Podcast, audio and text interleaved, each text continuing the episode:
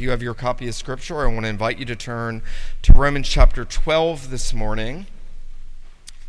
And as you are turning there, I will just note that we have moved out of that very lengthy and very rich doctrinal section of Romans, 11 chapters of doctrine. Um, if you're one of those people that think doctrine divides, I would just really encourage you to read through Romans the rest of your life very slowly and methodically. Um, if you're one of those people that think doctrine doesn't have an impact on your life, then this is the beginning of the rest of this letter in which Paul is going to apply all these truths, all those weighty doctrines he's going to bring to bear on the totality of the Christian life. Um, John Murray, I've quoted him throughout this series. He was the late professor of systematic theology at Westminster Seminary in Philadelphia. He said this He said, It is not as if ethics is distinct from doctrine. It is not as if ethics, how we should live, is distinct from doctrine, teaching about who Christ is, what he's done. He says a great deal of the most significant doctrine is enunciated in the teaching concerned with the most practical details in the Christian life. I think we're going to see that beginning this week and through the rest of this letter to the end of chapter 16. So we're looking this morning at Romans chapter 12, and we're, we're just looking at two verses. I know some of you are excited, but I'm sure I can squeak 40 minutes out of these two verses if you really want me to. I don't know how this is going to come out, so we'll see. So buckle up. And I want to encourage you um, to have your copy of Scripture open and to be reading along with me this morning. Here, the apostle has moved on most, uh, most recently from that, from that great teaching about God's electing mercy. God says, I'll have mercy on whom I'll have mercy. I'll have compassion on whom I'll have compassion. And then he spends chapters 9 through 11 explaining how God does that with respect to elect Jews and elect Gentiles, culminating in the salvation of the true Israel, 1126. In this manner, all Israel will be saved. And then, and then he breaks out into a doxology. Oh, the depths of the riches, both of the wisdom and the knowledge of God. How unsearchable are his ways. That's the right response to all that doctrine. Let's praise God and now he comes to apply it. And Paul now says, I appeal to you, and I, I like the way some of the older translations put this I beseech you, I urge you. I, I, am, I am appealing to you. Therefore, brothers, by the mercies of God, to present your bodies as a living sacrifice, holy and acceptable to God, which is your spiritual or reasonable worship.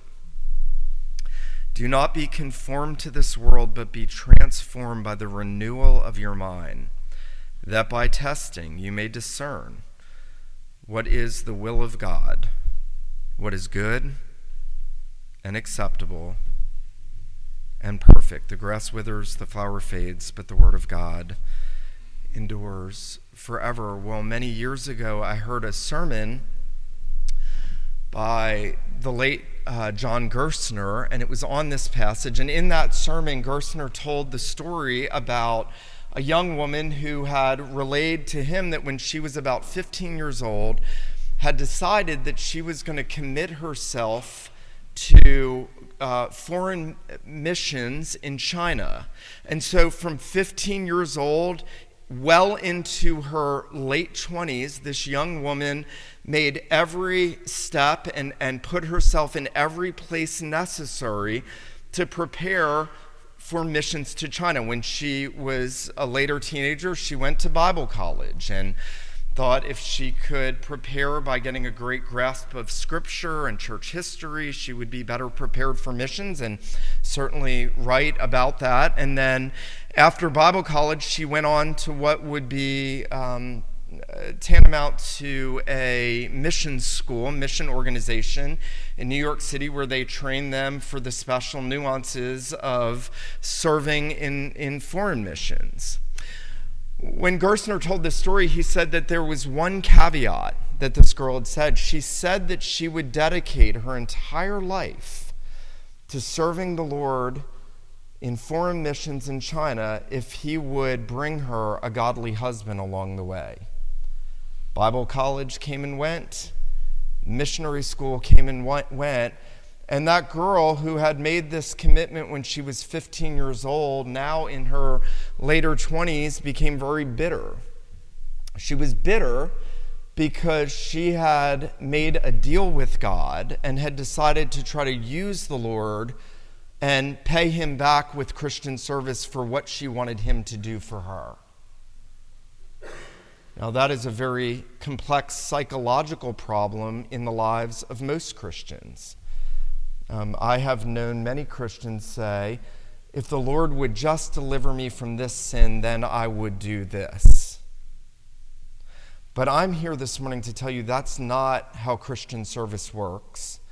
It's not how Christian service is animated and motivated, and it is foreign to every page of Scripture. Let me also say this at the outset this morning. We live in a very difficult society in which we have challenges of consecrating ourselves fully to the Lord.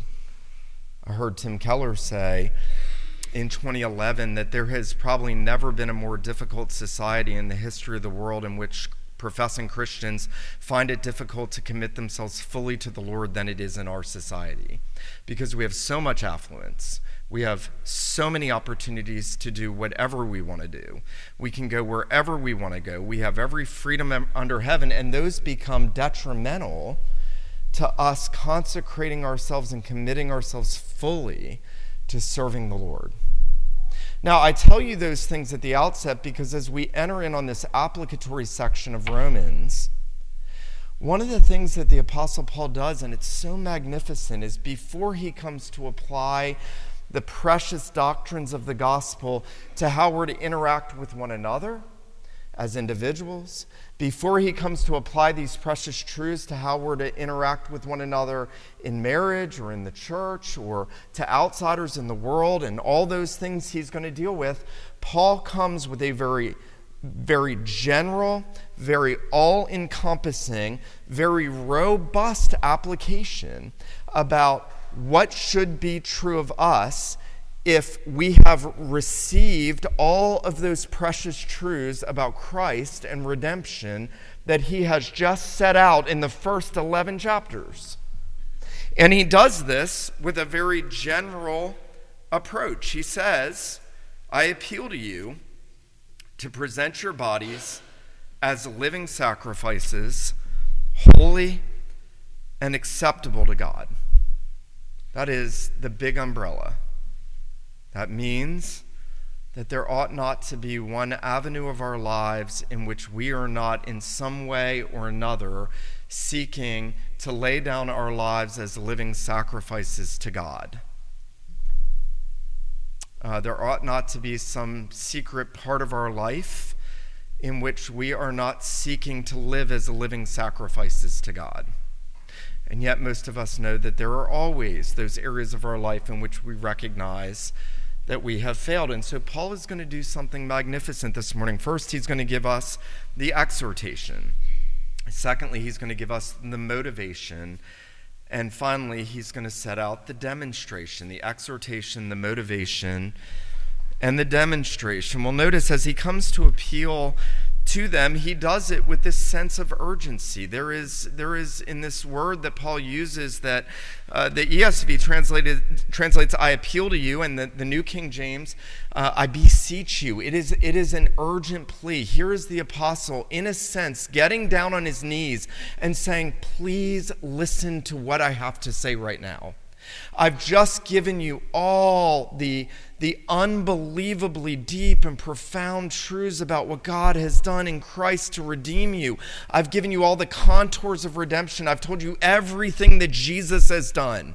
I've told you about the glories of the cross. I've cried out about the depths of the riches of the, the unsearchable wisdom and knowledge of God. Now, please, I urge you to listen to me. It is it is an apostolic appeal that we don't find anywhere else in the page of Scripture. There is nothing like the appeal Paul makes right here, anywhere else in any other letter in the Bible. He is pleading with the people to listen carefully. And he's saying, I appeal to you, and notice this first address I appeal to you, therefore, brothers. Now, this is remarkable it's remarkable for a couple reasons. The first is this is an apostle. Now, I know in our day, apostles are a dime a dozen. I get that. If, if you've met an apostle in your lifetime, I'm here to tell you, you've never met an apostle. You got to think about that one. And, and yet, in, in biblical terms, there were 13 apostles in total. It's not a lot of apostles. And these were men who had seen the risen Jesus. These are men who were marked by what Paul will call the signs of the apostles great power and wonder during the apostolic age, not today. By the way, if you've seen an apostolic miracle, I'm here to tell you you've never seen one. They're all in the pages of Scripture, all of them. But here is one who could assert his authority if he wanted to and could say, You will listen to me and you will do every single thing I tell you. And yet, he is the last person to do that. And when he appeals to Christians, his appeal is based on that mutual spiritual adoption that we have in Christ. He says, I urge you, I beseech you, I appeal to you, brothers. He puts himself on the same plane, one family of God, one people of God, from every tongue, tribe, nation, and language, all brothers and sisters in Christ. That's amazing. That's amazing. Because there are many who set themselves up and use other people in the name of Christianity to make themselves great. And Paul says, My appeal is based to you on our common sibling togetherness in union with Jesus. This is not just a throwaway phrase for Paul. Paul's not just using it to say, hey, brothers. He's saying, I appeal to you, brethren. Now, he goes on and he says, by the mercies of God, to present yourself, your bodies as a living sacrifice. Now, Paul is not just using the language of adoption, and he's used that throughout this letter. You remember back in chapter 8, he said that, that we have the Holy Spirit by whom we cry out, Abba Father, that he, he put the doctrine of adoption right there in Romans 8, that all of creation is, is groaning and is waiting for the, the, the uh, resurrection of those united to Jesus, the, the revelation of the sons of God.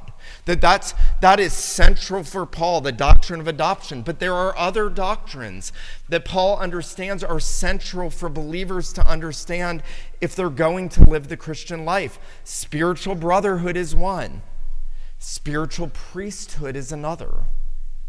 One of the interesting things that Paul's doing here is he is using priestly language. Now, this is one of the passages where the reformers started developing what we call the doctrine of the priesthood of all believers. Throughout the Middle Ages, up until the Reformation, there was a sharp divide between clergy and people, the priest and the lay and and never shall the two come together. The one was great the other was menial. And the reformers came along and they said you know in the new covenant in the teaching of scripture it's very clear that god has made every believer a kingdom of priests a royal priesthood a holy nation and that we are all called to live and act as those who are united to the great high priest and who are ourselves to live a spiritual priesthood now, very simply, there were two things that priests did. Only two things. They sacrificed and they interceded. They brought the sacrifice and they interceded. And here, Paul is using priestly language. He's saying, I appeal to you, brothers, by the mercies of God, that you, as spiritual priests, present your bodies as living sacrifices, that you live as the spiritual priesthood you have been redeemed to be. Now, that means, if I can say this this morning, there ought never to be a Christian, no matter how young or how old, who says, "Oh, lowly old me, I can't really do anything because all the all the professional Christian ministry people, they do it all." What Paul's saying is every Christian is called to live as a priest to God and to live the totality of their lives as a priest offering up spiritual sacrifices to God. If I can say this this morning, that is revolutionary when you get that. When that captivates your mind and your heart, you start to think about everything differently. You don't think, well, maybe I could do this or this or this. You think about the whole of your life as priestly service. That's, that's what Paul is coming into here. Now, now, Paul's going to develop this in many ways, but I want to read to you something Tim Keller wrote that's so helpful. He says Paul is using temple language. He's leading us to think about a worshiper coming with an offering. He's thinking about a worshiper coming with an offering, but he's not talking about a sin offering.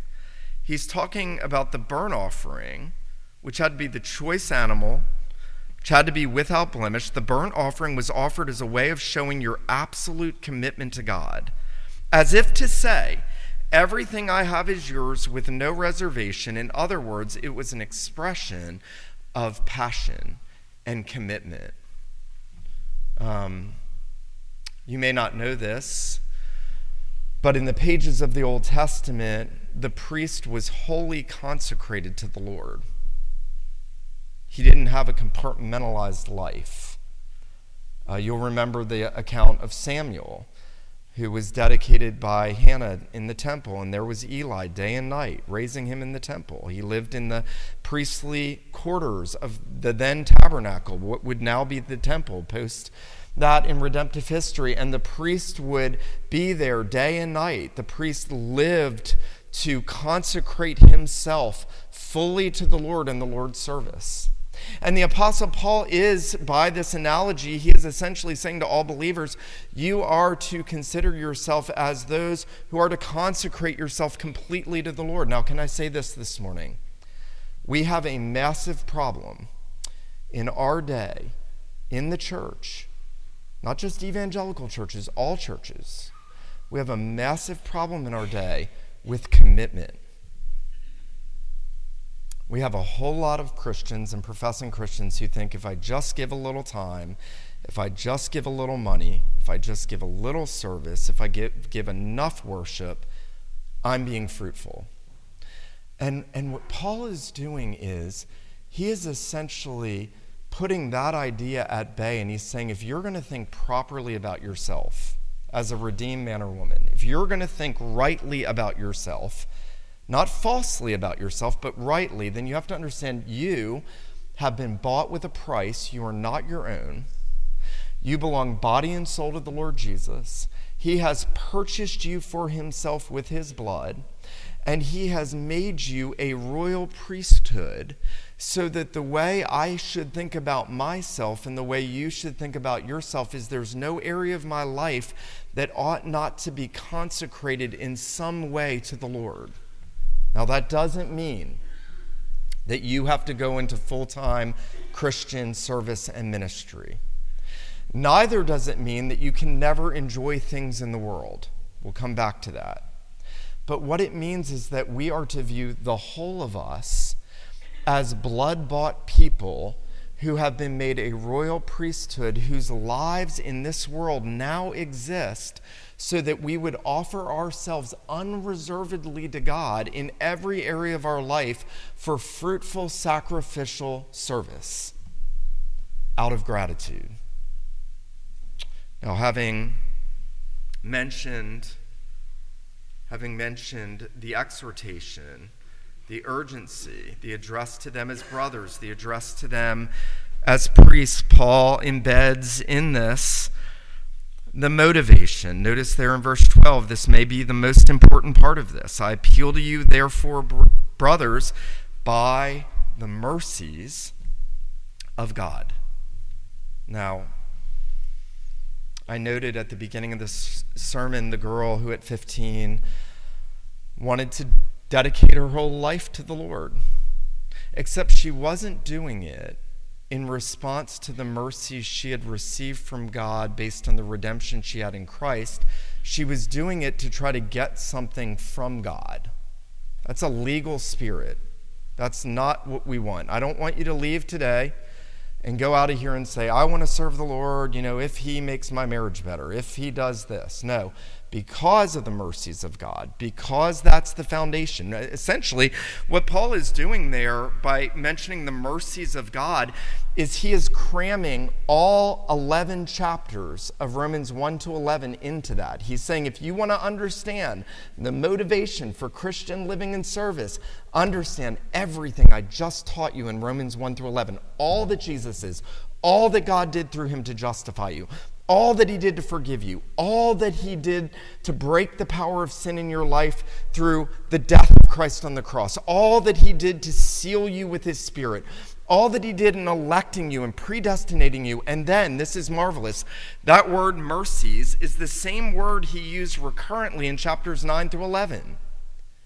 The Lord said, I will have mercy on the one I will have mercy on all the way down to the end of chapter 11. Notice, notice verse 30 and 31. He says about Jews and Gentiles, just as you were at one time disobedient to God, but now have received mercy because of the Jewish disobedience, so they, Jewish people, have been disobedient in order that by the mercy shown to you, they also may now receive mercy mercy, not getting what we deserve.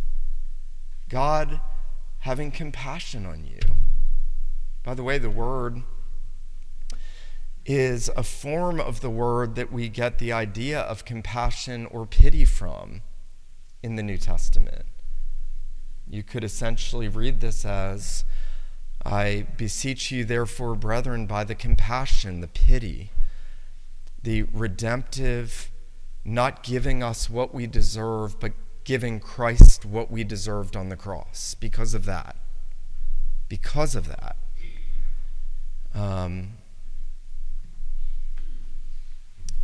I think we had a Sunday school class recently where we considered the indicatives and the imperatives of Christianity. And every one of Paul's letters can basically be divided in some way or another between the indicatives, the facts of Christianity, what Christ did, what God's done to redeem us, not what we do. We're not in there. We're only in there in so much as Christ had to die for us all the things that Jesus has accomplished, and then the imperatives. Now, how should we then live? Chapters 1 through 11 of Romans, Paul is laying the foundation of the indicatives. Everything God has done in Christ as the last Adam, as, as the true sacrifice. Listen, this is remarkable. You're going to hear this in a moment. Paul is calling us to be a different kind of sacrifice because the once for all sacrifice of Jesus was offered on the cross. You see, that was everything he was saying in those earlier chapters that Christ has become the acceptable, justifying, wrath propitiating sacrifice of God at Calvary. So that he offered himself without spot to be an atoning sacrifice for your sins and my sins. That's, that's the epicenter of the facts of Christianity. And if that is ever taken out of the way, then that will never be strong enough to hold the weight of the imperatives. Now, what should you do? How should you live? Um, one theologian says the, the indicatives, the facts of Christianity have to be weighty enough to hold the imperatives. That's why Paul spent 11 chapters setting out the foundation, the facts of what Christ has done. And now, now he wants us to understand that the proper motivation is a reflection on the mercy that God has had for us in Christ. This is revolutionary. If I can say this to you this morning, whenever you have caught yourself backsliding or going back to sins that you don't want to go back to, or failing in the Christian life, and all of us have known those in different ways and to different degrees. Whenever we catch ourselves doing that, we ought to reflect on the mercy that God has had on us in Christ. We recited this morning uh, what we believe about repentance unto life, and right in there it says that we are to have an apprehension of the mercy of God in Christ, so that if I ever take my eyes off of Christ crucified, I am not going to live as a priestly sacrifice unto God. I will just constantly be self oriented. But when I remember that I'm not my own, I've been bought with a price even the precious blood of Christ, all that God has done for me, that He's justified me, that He's sanctifying me, that He's promised to glorify me, when I understand those things, then I, I backslide less, I go back to sins I hate less, and I move forward in healthy Christian service. Um, it was, I think, Samuel Johnson, who was not a Christian, who said, The great need of men is not to learn new things, but to remember what you already have been taught. That's really what Paul is doing here. He's saying, don't forget these things, but because of these things, I urge you to present yourself a living sacrifice, holy and acceptable to God, which is your reasonable service. Um, you know, Paul has already intimated what he's going to say here back in chapter 6, verses 17 and 18. He, he said there, Thanks be to God that though you were once slaves of sin, you have become obedient from the heart to the standard of teaching, the doctrine to which you were committed. Having been set free from sin, you've become slaves of righteousness. You see, it's through the truth about Christ and, and that truth owned and believed by me that I then live out the Christian life. That's, that's the springboard to us having fruitful, sacrificial Christian lives. Not, maybe if I do this, God will do this. Maybe if I do this, God will bring me a spouse. Maybe if I do this, I will increase in my success and influence at work and work my way up the corporate ladder. Um, by the way, the Lord has a way of cutting those things down when those are in our hearts to bring us back here and to say, remember all that God has done in Christ. That's got to be the proper motivation. You know, later in this section, you'll notice there at the end of verse 1, he'll talk about us living these sacrificial Christian lives as, in the ESV, it says spiritual worship, but the, the word in Greek is, is logical. Logical worship, reasonable worship. And theologians are very divided. They're, that many don't understand what Paul's saying. What does he mean? This is your logical worship. It sounds, it sounds very analytical and, um, and like mere constructs. But what Paul is saying is there is a reasonableness. There is a reasonableness that if I am remembering what Christ did for me, really and truly, reflecting on that, believing it, and resting in it. There is something reasonable about me then in response, sacrificing my life for His good and glory and the benefit of others. Listen to this. Eric Alexander says this is the logical outcome of our having come to the cross. This is the logical outcome of our having come to the cross. We cannot speak of the cross without this being the logical outcome of it. It's possible for people to know all about the facts of Christianity, but not to be believing them.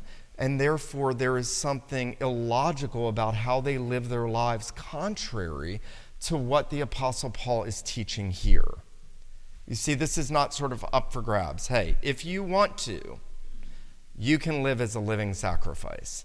If you really want to. Paul is saying, if you have been redeemed by Christ, This is the logical outworking. If you are sitting at the foot of the cross, this is the fruit that ought to be born of it. Not adding to what he did, not taking away from what he did, but as the fruit of what he did in our lives. Um, now, Paul has used another very interesting phrase here under that priestly illustration to present your bodies as a living sacrifice. Now, this ought to seem odd to you because in the Old Testament, if y'all have read Leviticus anytime soon, you will know that there are numerous different sacrifices that God required of Israel. And with the exception of the grain offering, every one of those sacrifices was bloody in nature. And every one of those sacrifices required death the death of the animal in the place of the worshiper. And the point was that sin deserves death. And in order for sin to be atoned for, there has to be a judgment that results in death that will provide the atonement. And that means either God's judgment falls on you in eternal death, or there is a substitute that takes that death on itself, or in the case of Jesus, on himself. And the death of the sacrifice yields the benefit of redemption and the forgiveness. The sacrifice necessitates death. But here, the Apostle Paul says, I beseech you, by the mercies of God, to present your bodies as a living sacrifice. Now, that's a bit of an oxymoron. There are no living sacrifices in the Old Testament. Um, I heard one, one older pastor say once, um, you could envision the living sacrifice as a live animal squirming on the altar trying to get off. That's what you and I are like squirming to get away. It's alive, and yet God is calling us as living sacrifices to lay down our lives as a pleasing offering to the Lord. Now, I think it's a living sacrifice because Christ ended all sacrifices that God required for atonement. He was the last of the sacrifices. His death ends all sacrifices. And so any talk of sacrifice after that has to be in the context of atonement having been made and the rest being a volitional offering of ourselves in living service to the Lord. You know, I could just stop there and I could ask all of us this morning, I could say, in what ways, if you take an inventory of your life right now, and I'm not talking about that I serve in this ministry and I do that and I serve with this ministry, I'm talking about your life, your whole life. In what ways do our lives exhibit that we are presenting ourselves as living sacrifices in every area? The ways we think, the ways we speak, you know, our commitment to Christ, our commitment to his people, the ways we give. You know, I was thinking about this, and I can almost think of no greater example other than the Lord Jesus and the Apostle Paul than the widow that gave the two mites. Here's a woman that has nothing. And yet, the way she views herself is as a living sacrifice, and she was willing to put in all that she had two little mites, all the money she had, Jesus said. That's what it looks like to be a living sacrifice. And Jesus, looking over, sees the wealthy putting in out of their abundance, and he says, She has put in more than all because she gave everything. Now, nowhere in the scripture does it say you need to give up everything and live homeless.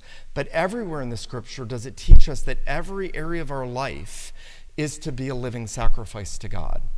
And that means that it's going to be costly it means that it could be painful. Because to be a living sacrifice means that we have to deny ourselves. Now, I said earlier, I said that doesn't mean you can't enjoy things in the world, but it does mean that you can't live for things in the world. It doesn't mean that we can enjoy the pleasures of life if they're not sinful.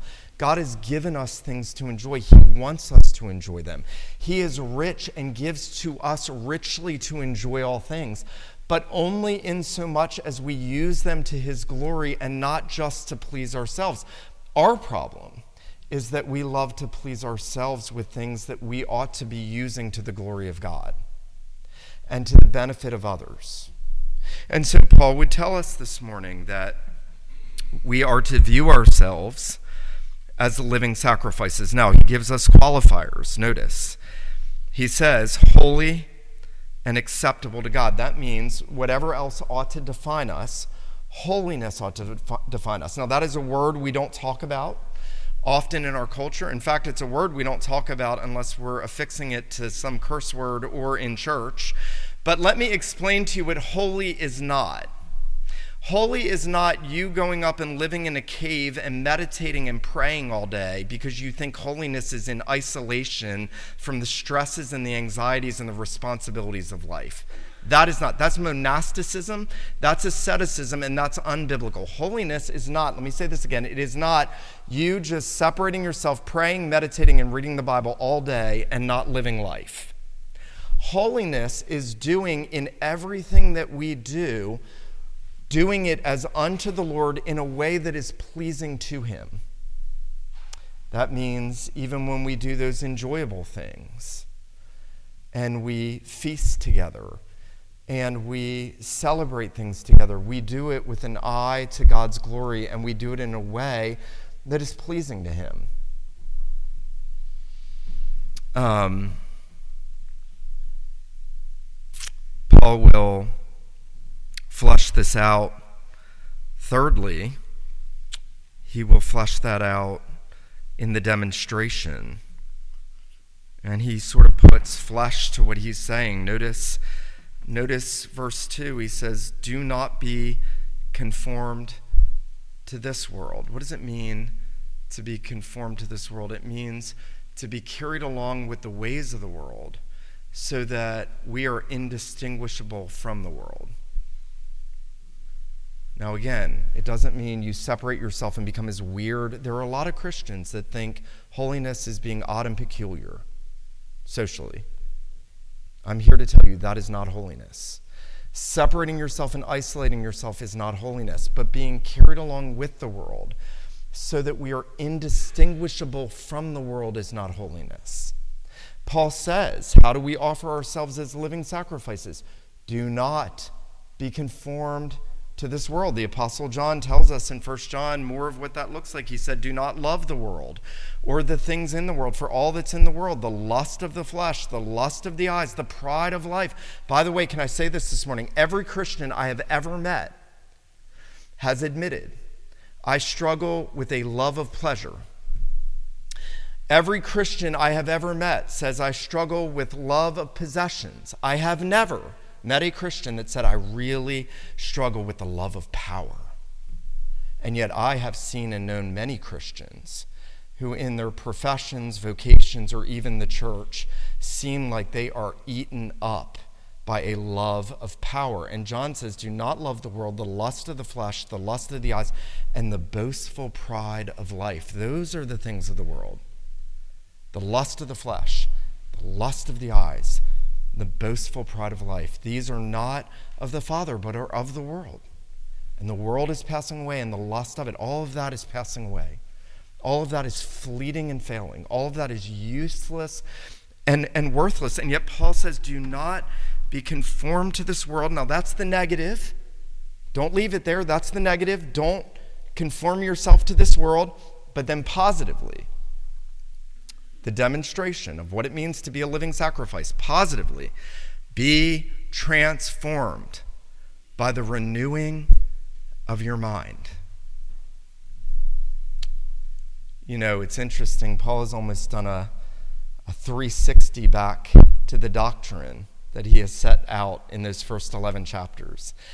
And he's essentially saying, look, if, if when you consider whether or not you are living as a living sacrifice unto God.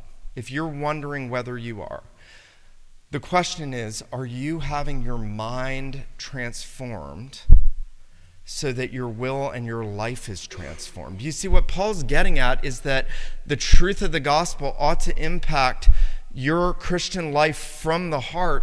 But even though the heart is the goal, it comes through the mind preacher I love used to say this. He used to say, he said, we, we want to preach to the hearts of men and women, but we preach to the mind in order to get to the heart. You see, those doctrinal truths, when they enter in and they shape and they conform and they hem in, what, what they do is they start to trickle down and we start to be transformed. The word, by the way, for transformed is the exact same word that's used of Jesus at the transfiguration when the divine nature broke out and he was metamorphosized before them. What Paul's saying is God's word and the truth about the gospel is to so have an impact in our minds, first and foremost, transforming the way we think, that it then impacts the way we live. So that if my life is not looking like a living sacrifice, then there's something that is untransformed in my mind. Um, this is why, if I can say this this morning, it's why we've got to read the scriptures fervently. It's why we've got to memorize God's word. It's why we've got to meditate on it throughout the day, not in isolation, but throughout the day, wherever we're going. Um, I want to give you just a practical takeaway. Pray that the Lord will fill your mind with Scripture. Say, Lord, I want to be a man. I want to be a woman. I want to be a boy or a girl whose mind is transformed. Would you bring your word to bear?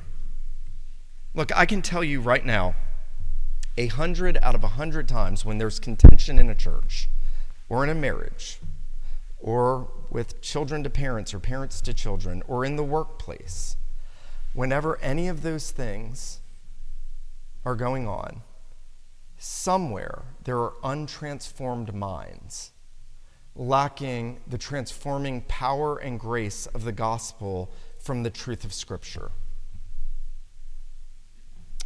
You know, I was with my company of pastors a week and a half ago and got to lead devotions for us, which is always a daunting task with brothers who are f- much further along in ministry in many respects. But we looked at uh, James chapter 3 together. And James says there in chapter 3, verses 16 and following, he says uh, essentially, where does strife come from? Where, do, where does warfare come from? Where does fighting come from among you? He said, it comes from selfish ambition.